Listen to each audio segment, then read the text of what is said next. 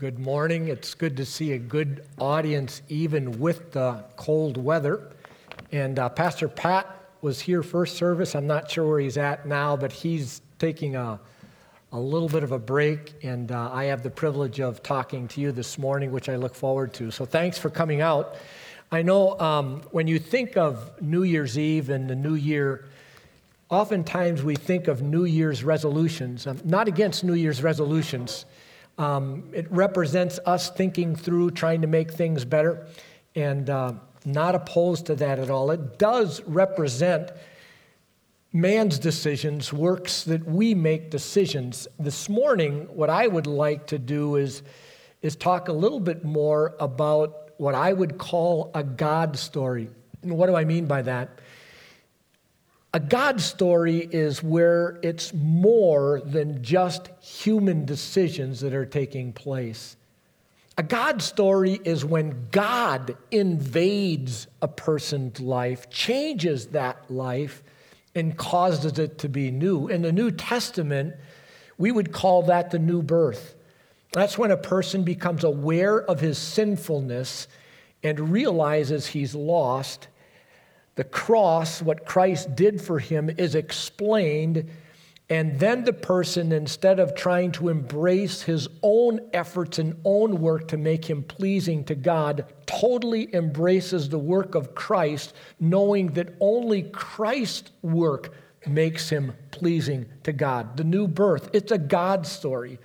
But it does represent a divine change. I think oftentimes, even in evangelical circles, we talk about these things, and many people who are on the sort of on the, on the sides of it never really experience the God change. And I'm just saying what Jesus said unless you experience a new birth, you're not going to enter the kingdom of heaven. So, what I'd like to talk about this morning is a little bit about a God story, but it's not from the New Testament. It actually is from the Old Testament. And when I speak about a God story, I want to know what happens when a normal person, whether saved or not saved, collides with a God story. That's what we want to talk about this morning. And actually, it's going to take place. There's, here's one, and many of you people may not know or have known Tony Lawrence, who used to be here, but he's gone on to be with the Lord not very long ago. But I remember there was a young man in our church that, that um, had a relationship with Tony. I got involved as well. Tony understood the gospel, he embraced it. But the change in his life was significant to me in little things, but it was significant. Because I remember as I rode around in the car, I was giving Tony a ride, and Tony would say, You know, there's this family in the church, they, they don't have a lot. I think I want to take what I have, which he had almost nothing, I'd like to help them out.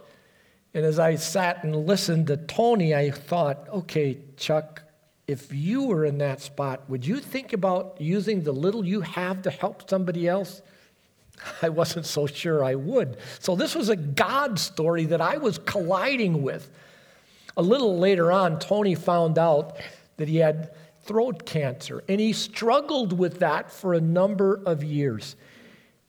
What was amazing to me is that Tony would turn around and fix meals for people and delight in doing that even when he couldn't eat himself. And I would stand back and wonder if I was confronted with that, is that the way I would respond? So to me, Tony was a God story. There was something much deeper going on in Tony's life than just a human decision. It was God at work that changed him. So, how do we respond? And so, we're going to look at a story that actually comes from the Old Testament, the book of Ruth, which many of you are aware of, but there's, there's a, a different way I want to look at it this morning. Because there's three main characters there's Ruth, there is Naomi, the mother in law, and there's Boaz. What I would like to look at this morning is Naomi, who collides with a God story in the person of Ruth, and watch how she responded. and maybe learn some things from that. Now, when you look at Naomi, the mother in law, again, this pictures a family that lived in the town of Bethlehem. A famine came, and they moved to a country of Moab uh, across the Dead Sea to try to escape the famine. Now, several things about Naomi, let me explain. The picture of Naomi before her collision. First, we want to look at her life prior to the collision with Ruth. And I use the word collision because there's such an impact that takes place. The meaning of her name was pleasantness. So Naomi's parents named her with a name that they thought would characterize her person. And I think if you read the whole book, which I'm going to encourage you to do on your own, she was in many ways a pleasant person.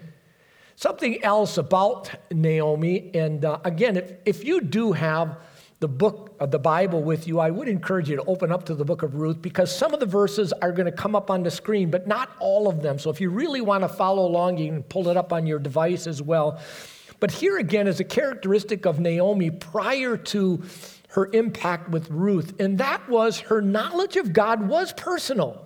Notice what this says about her. It says, She said to them, Do not, this is when she was returning from Moab back to Bethlehem, but just words to help you understand.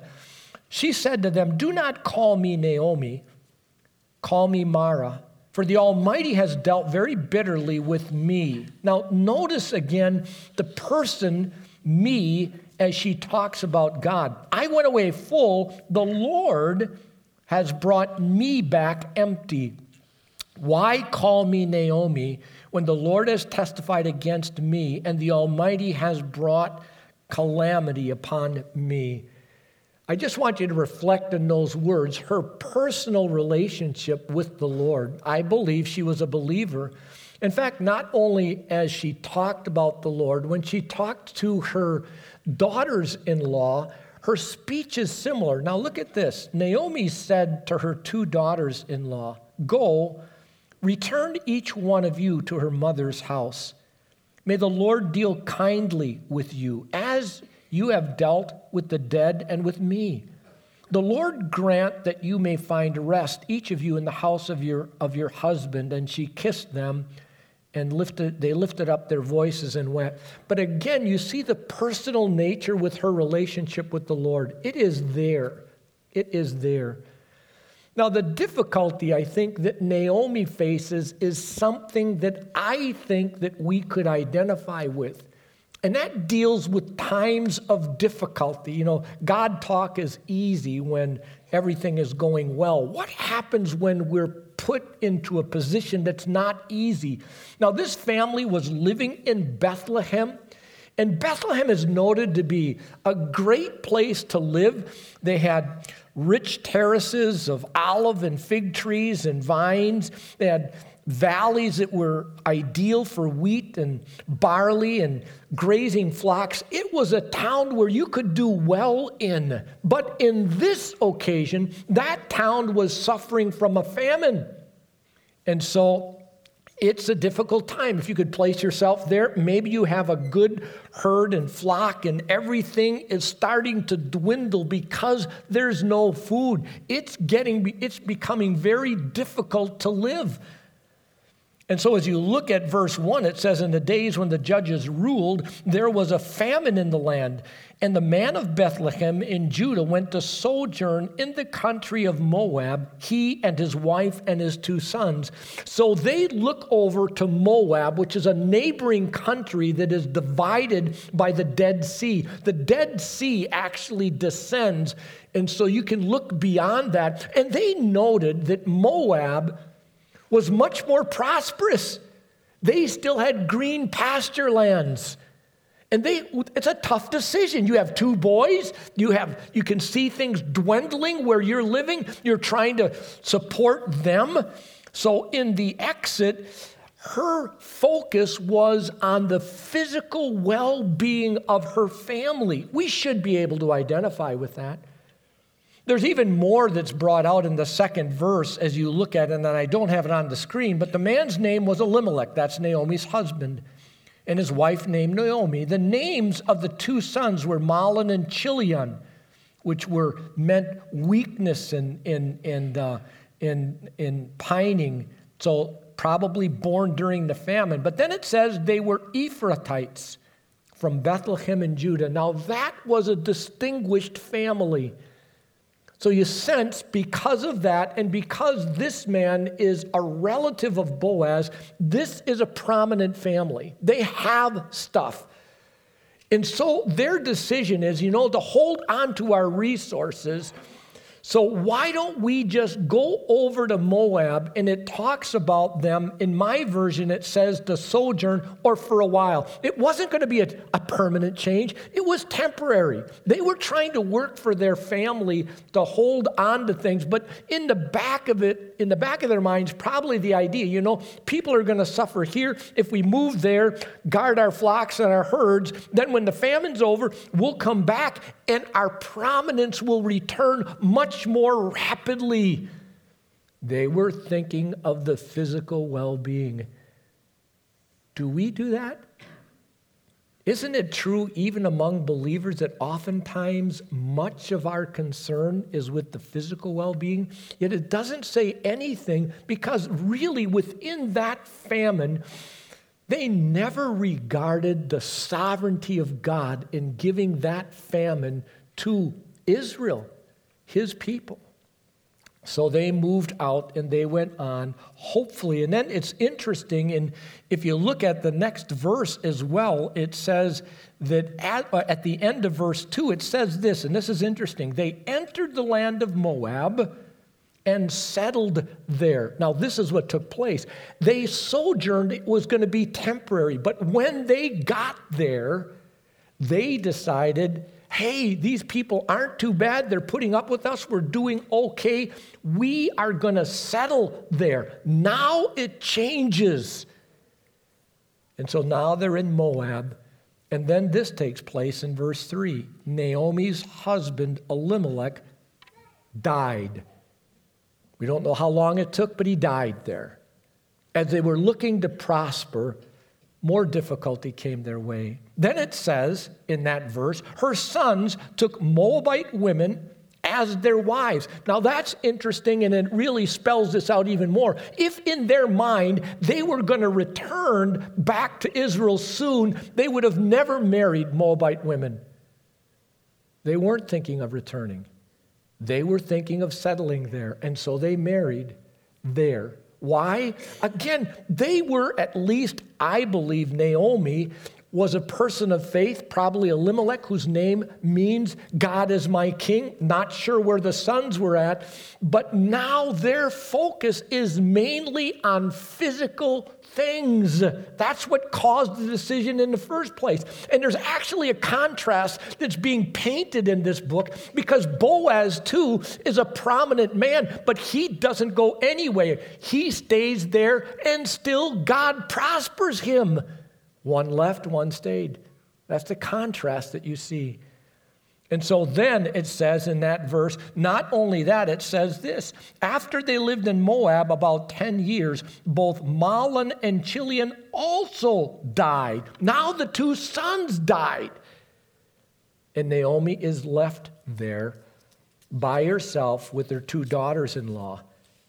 It had not turned out the way they had planned. And I just say, as believers, we need to think deeper than simply is this decision, is this way of living, am I going to prosper physically? That can't be the only question. It has to go deeper than that. I shared the illustration one time when I was in Carroll. Um, I was pastoring a small church there, and a doctor called me on the phone. And he said, Pastor, there's going to be another doctor. He's going to visit your church this Sunday. And we want him to have a great experience at your church. Now, this is an unbeliever. So I, you know, what is he trying to say? And I, why does that? Why is that so important? And he said, because we want this doctor to be a part of our clinic, and he's already told us if he can't find a good church here in Carroll, he's not moving. And I thought to myself, that's an oddity. Shamefully, that's an oddity. He did come, he did they did move to Carroll. They became a great asset to our church. But you see, his mind was thinking far deeper than economic prosperity. And I pray that we might as well.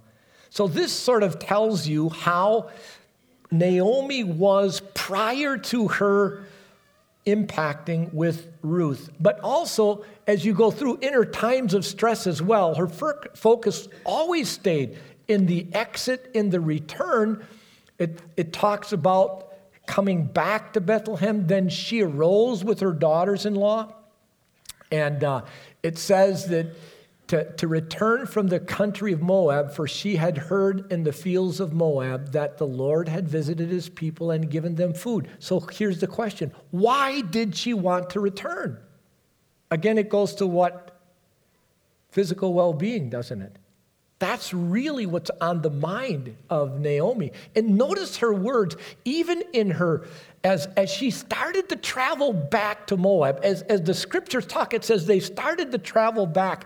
In verse 7, it says, as they got. She left the place where she had been living, accompanied by her two daughters in law, and they traveled along the road leading back to the land of Judah. So picture this in your mind. These three now are traveling back to Bethlehem, all three of them. But then here's the counsel that she gives to her daughters in law.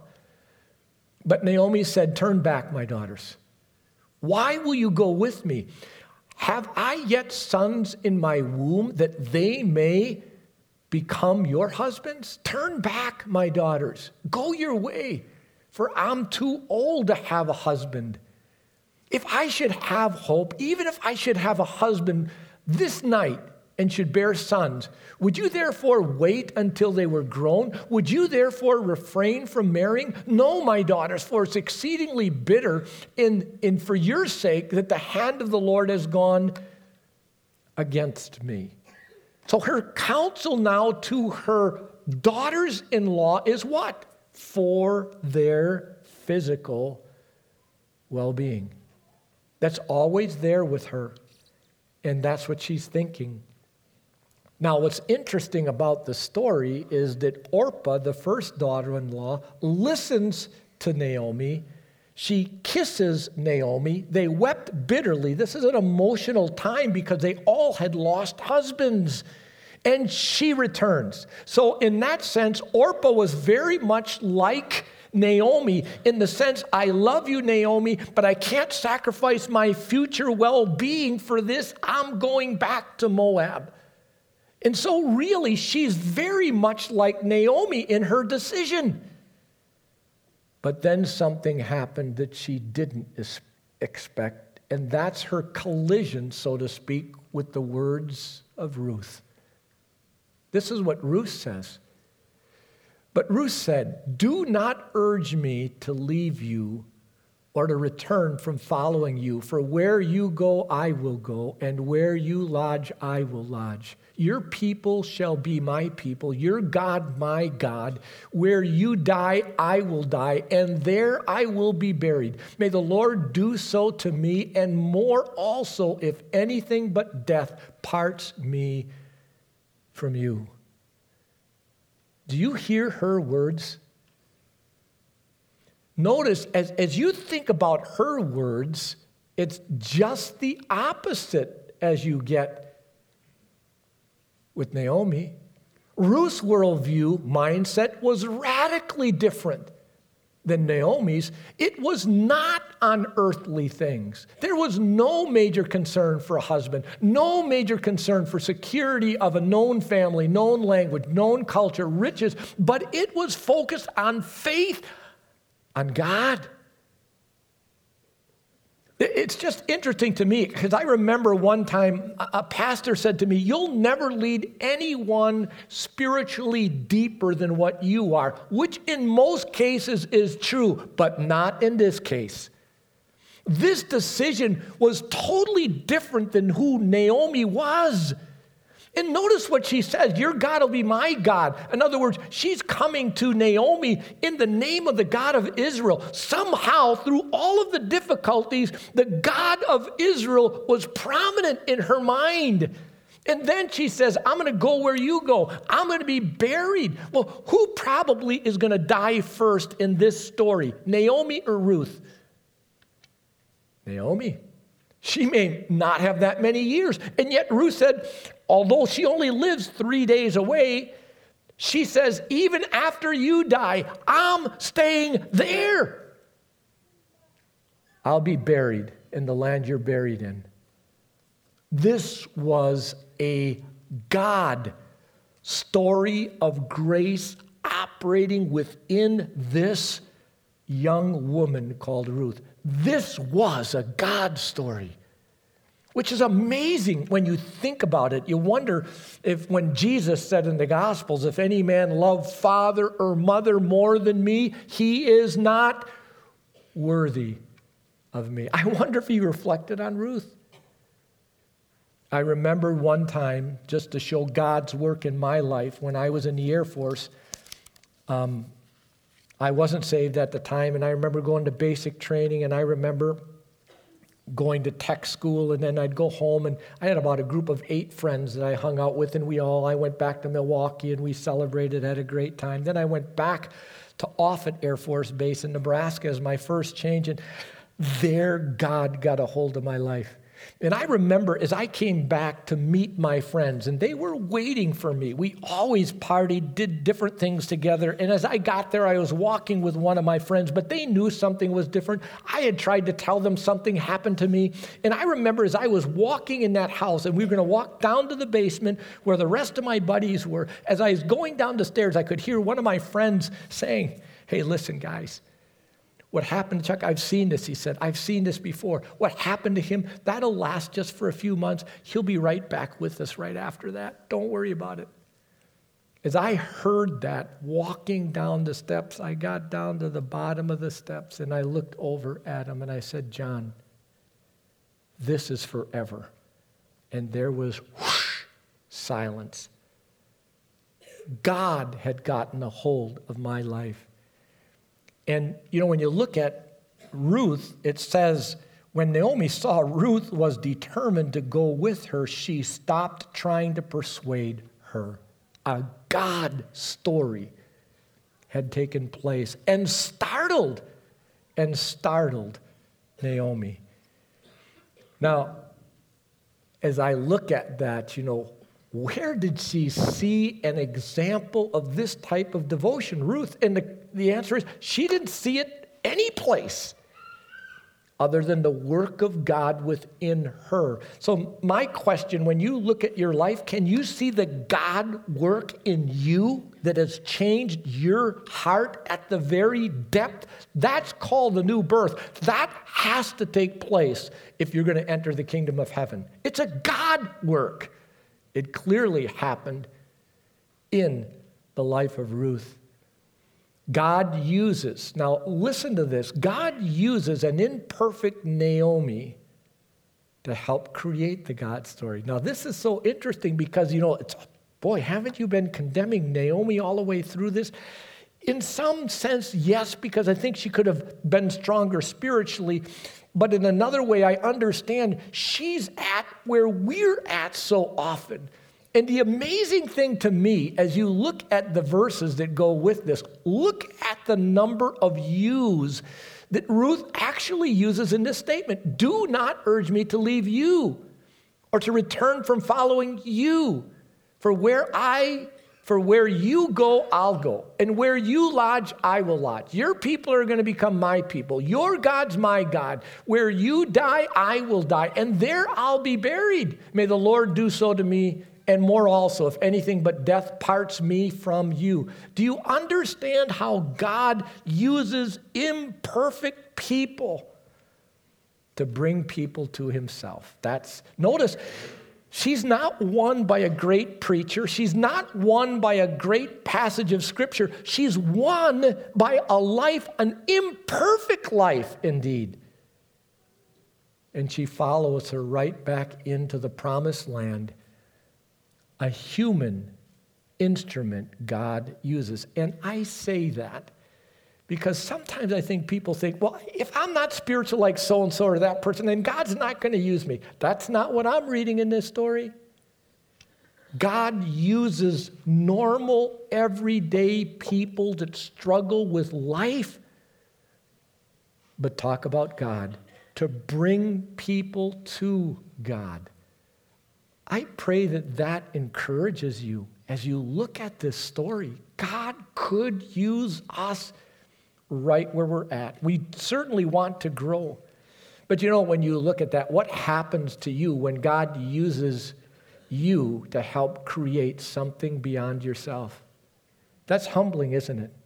It's very humbling, but that's clearly what God can do.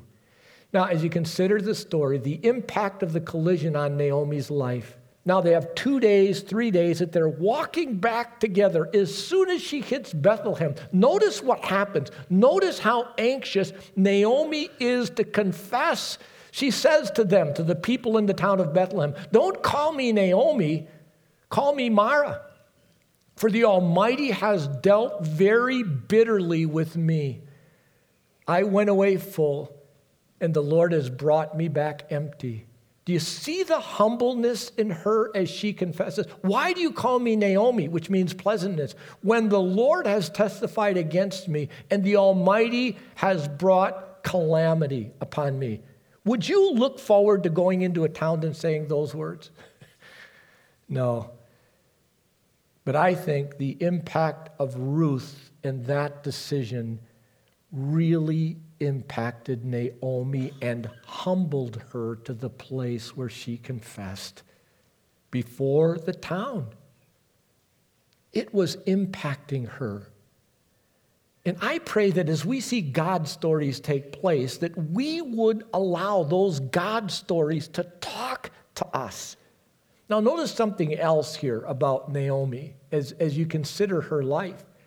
The impact of the collision on Naomi's life, Naomi chief concern the changes from self to the well-being of Ruth. It's really changed. Where the whole story at the beginning was the wellness of herself and her family, now it much more is centered on the very person of Ruth. There was a concern there, but now God seems to be very much a part of this, and she wants what's better for Ruth, not even for herself. And you'll have to read the rest of the book. It's a beautiful, beautiful book of three people being more concerned about other people than themselves. I mean, you have Ruth who's concerned about Naomi. You have Naomi who's concerned about Ruth. You have Boaz who's concerned about both of them. They're not concerned about themselves. That makes a beautiful story. And that's how this story ends. But clearly, the impact of Ruth's life on Naomi was powerful. And then notice the reward that God gives. So Boaz took Ruth, and she became his wife. And he went into her, and the Lord gave her conception, and she bore a son. Then the women said to Naomi, to Naomi, note, Blessed be the Lord who has not left you this day without a redeemer, and may his name be renowned to Israel. He shall be to you this new baby that was born, a restorer of life, a nourisher of your old age, for your daughter in law who loves you, who is more to you than seven sons. She lost two, but notice the words of this better than seven sons. Then it goes on. Then Naomi took the child and laid him on her lap and became his nurse. And the woman of the neighborhood gave him a name, saying, A son has been born to whom? To whom? Not Ruth, although it was to Ruth. How gracious our God is as one repents, comes back, and now she is restored in that sense. Final thoughts. When you collide with a God story, let that life encourage you, challenge you, and convict you. I just picked out one individual, Greg Pollock, which many of you know, but he's a church planter over in Altoona. And I remember when Greg got saved, he actually bought radio time to share his story live. Any decide to do that with your life story? It just convicts me. What is this guy doing? Then I watched Greg as he started to grow and walk with the Lord. And then came the opportunity for him to be part of a church, a church plant. I watched him sell his house at great loss so that he could be part of a church plant. Would you do that? See, that was a God story to me. That encouraged me, convicted me. God stories. Let them be used by God. And then the last two thoughts pray that God might allow you to be a part of a God story in 2018. Wouldn't that be a great thing? If God would use you to see somebody else's life change and know you don't have to be perfect to be part of a God story. Naomi clearly wasn't. Pray that the Saylorville Church would be privileged by God to see a number of God stories in 2018 and that we would be changed by them. That would be a great prayer as we come into the new year. Let's pray. Father, thank you for the book of Ruth. What a powerful story it is. And Father, as we reflect on our life, as we look at this book and reflect on our life, maybe there's people, maybe all of us should reflect where is our focus? Is it really in our growth for you, or is it more on the physical provision for our family. And Father, if it's not correct, I pray that you would change that and that we would grow in 2018. And Father, I do pray that you might raise up some God stories here in our church, that you might use us and we might sense the great privilege that it would be to do that. And Father, if there's anyone here who has not been changed internally in their very heart, the new birth, Father, I pray that they would make that need known to their family, to one of us here, to a friend, so that they might see a God story take place within them. This we pray in Jesus' name. Amen.